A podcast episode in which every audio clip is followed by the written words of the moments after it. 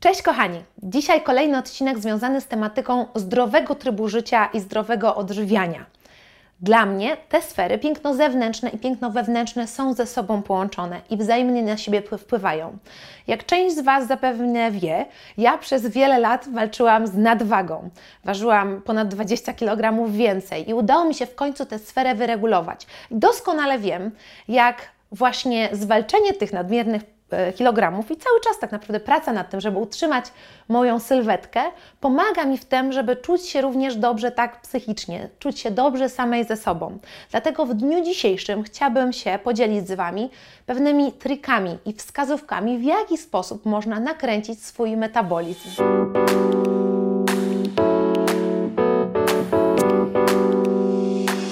Zacznijmy sobie od początku. Niestety, w zdecydowanej większości nasz metabolizm jest uwarunkowany genetycznie. To znaczy, że są osoby, które rodzą się z lepszym metabolizmem i one mogą przyjąć większą liczbę kalorii i nie przytyć, i są osoby, które z tym metabolizmem rodzą się po prostu dość słabym.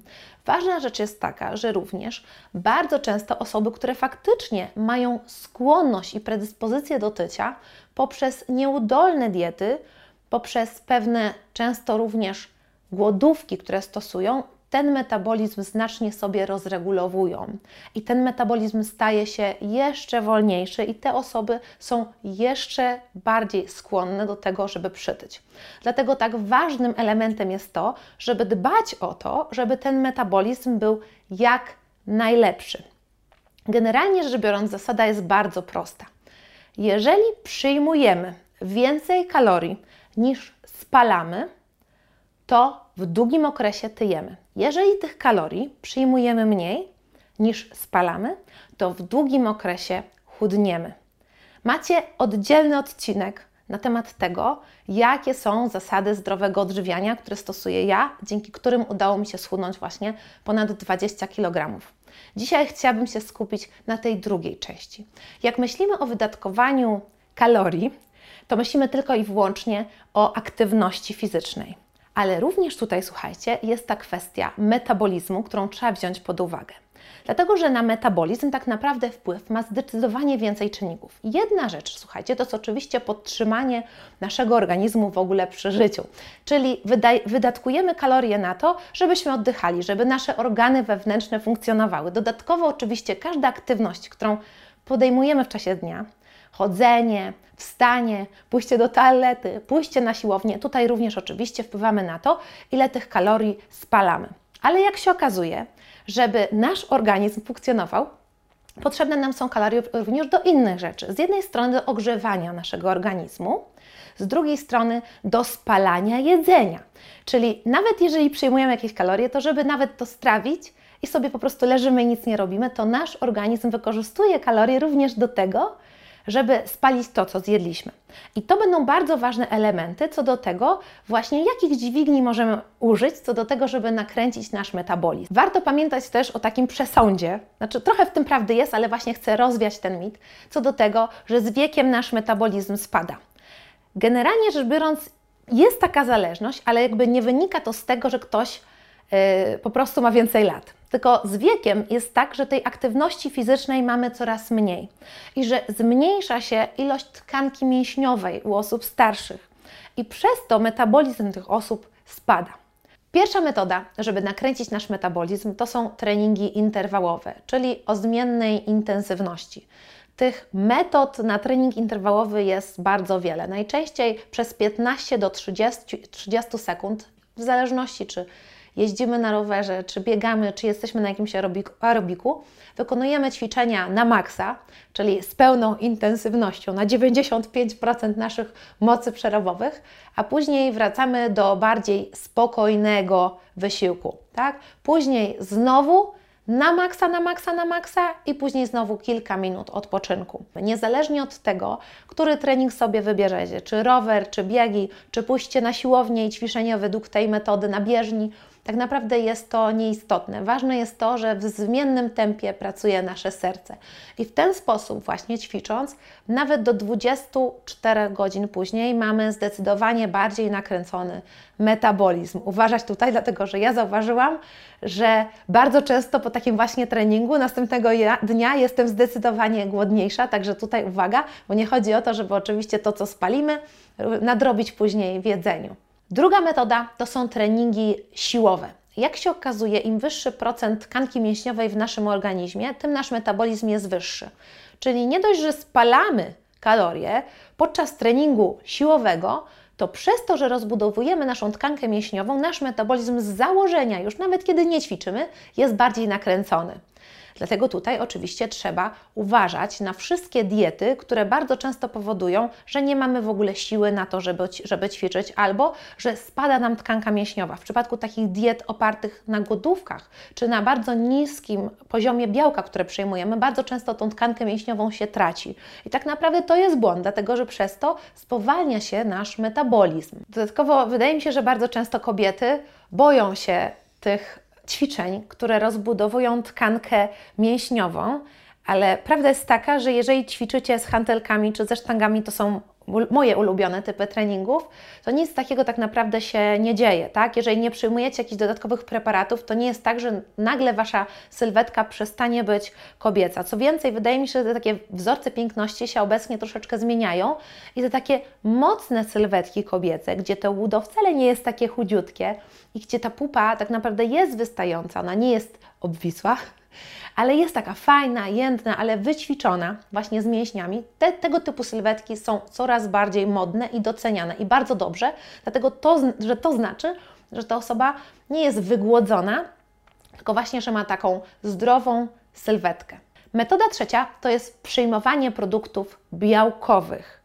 Jak się okazuje, nasz organizm potrzebuje zdecydowanie więcej czasu, ale również potrzebuje wydatkować zdecydowanie więcej kalorii, żeby strawić i rozłożyć tą samą ilość kalorii przyjętą w, przy, w przypadku protein niż w przypadku węglowodanów czy też tłuszczy. Z drugiej strony, te białko, jak już wspominałam, jest również bardzo ważnym budulcem naszej tkanki mięśniowej. Więc również pod tym względem jest one bardzo ważne, żeby jej nie tracić i nie spowalniać naszego metabolizmu. Czwarta kwestia to jest regularne żywienie i unikanie diet głodówkowych, które obecnie są bardzo, bardzo, bardzo, bardzo popularne i z jednej strony, tak, jeżeli stosujecie diety głodówkowe, one bardzo często są skuteczne, dlatego że z założenia i tak ten bilans kaloryczny macie dość niski, czyli nawet jeżeli jecie raz dziennie i zjecie 1500 kalorii w czasie dnia, no to generalnie rzecz biorąc tak będziecie chudnąć. Ale jest tutaj bardzo dużo takich pobocznych, negatywnych zjawisk. Z jednej strony nasz metabolizm będzie spowolniony, dlatego że nasz organizm, będąc przez bardzo długi czas w trybie właśnie o, nie mam w ogóle jedzenia, będzie w jakiś sposób odkładał to jedzenie, które przyjmujecie, na później. I ten metabolizm będzie zdecydowanie bardziej, bardziej spowolniony. Jeżeli później będą się Wam zdarzać te dni, kiedy jednak nie jecie raz dziennie, albo kiedy wracacie do dość regularnego żywienia, wówczas Wasz organizm będzie miał bardzo spowolniony metabolizm i zacznie tą tkankę tłuszczową po prostu odkładać.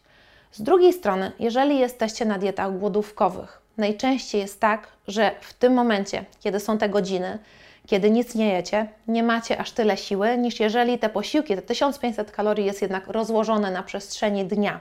I ciężko jest wówczas uprawiać sport. I ciężko jest rozbudowywać tą tkankę mięśniową, o której przecież przed chwilką wspominaliśmy.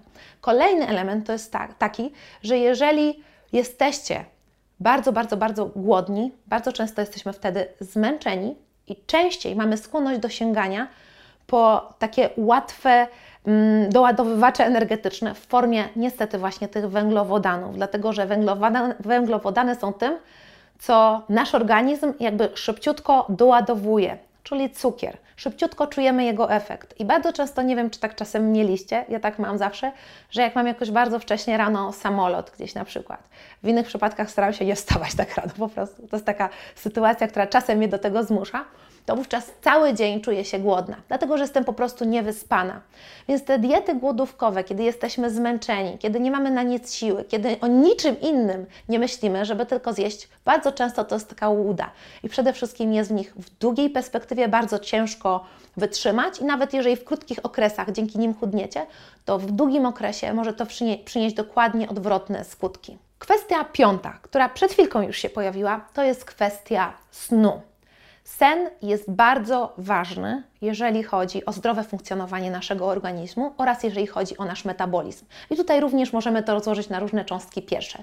Przede wszystkim nasz sen bardzo warunkuje naszą gospodarkę energetyczną oraz hormonalną. Dzięki temu, że śpimy, nasza gospodarka hormonalna funkcjonuje lepiej. A jak wiemy, hormony odpowiadają właśnie za nasz metabolizm, za nasz metabolizm tłuszczy, aminokwasów, białka, cukrów. Także tutaj jakby ta higiena snu jest bardzo ważna, żeby po prostu to coś, te wszystkie procesy, które dzieją się wewnątrz nas, które warunkują nasz metabolizm, przebiegały poprawnie. Jeżeli zarywamy noc, bo jest jakaś impreza albo bo pracujemy w czasie nocy, wówczas najczęściej przyjmujemy jakieś dodatkowe posiłki. I ten bilans kaloryczny, ta ilość kalorii, którą tego dnia przyjęliśmy, jest zdecydowanie większa. Czyli jak śpimy, to nie jemy. I jak nie śpimy, to jesteśmy bardziej wypoczęci i nie ma tego właśnie takiego efektu zmęczenia, braku energii do uprawiania sportu, czy też takiej skłonności do sięgania po różne smakołyki, które szybko postawią nas na nogi, a które najczęściej mają bardzo dużo kalorii. Kwestia szósta to jest kwestia picia wody, wody z cytryną, picia zielonej herbaty oraz kawy. W przypadku kawy oczywiście uważamy, jedna dziennie na pewno starczy, żeby przypadkiem nie podnieść sobie zbytnio ciśnienia. Przyznam Wam się, że tutaj wyniki badań są różne, czyli są badania, które popierają to, że przyjmowanie tych płynów nakręca nasz metabolizm i są badania, które to kwestionują. kwestionują.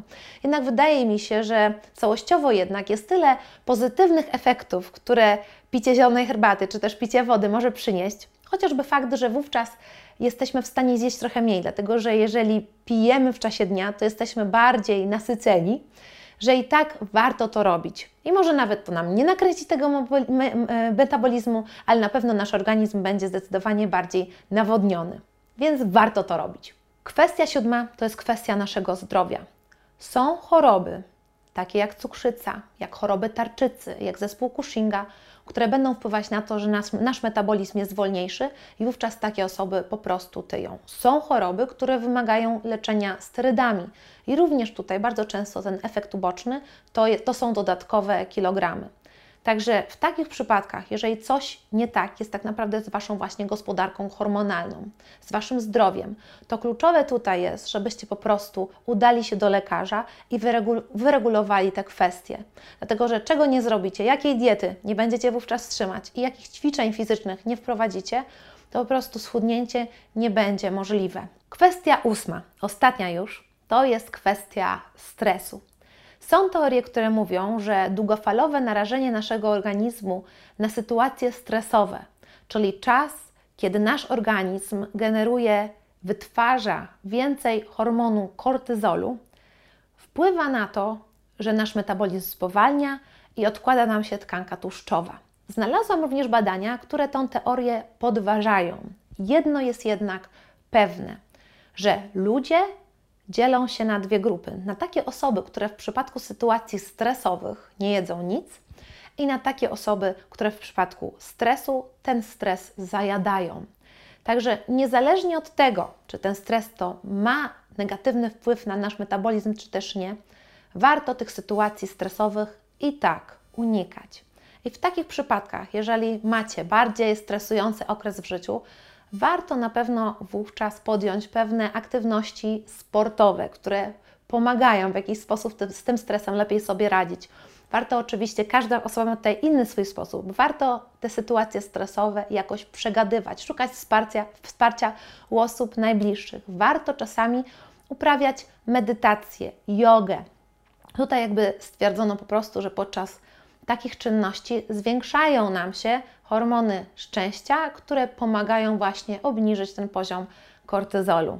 To by było na tyle na dzisiaj. Dajcie koniecznie znać w komentarzach, czy słyszeliście może o innych metodach, aby nakręcić nasz metabolizm. Jak zawsze buziakuję Was bardzo, bardzo, bardzo serdecznie. Koniecznie subskrybujcie i wpadajcie tutaj do mnie za tydzień. Buziaki!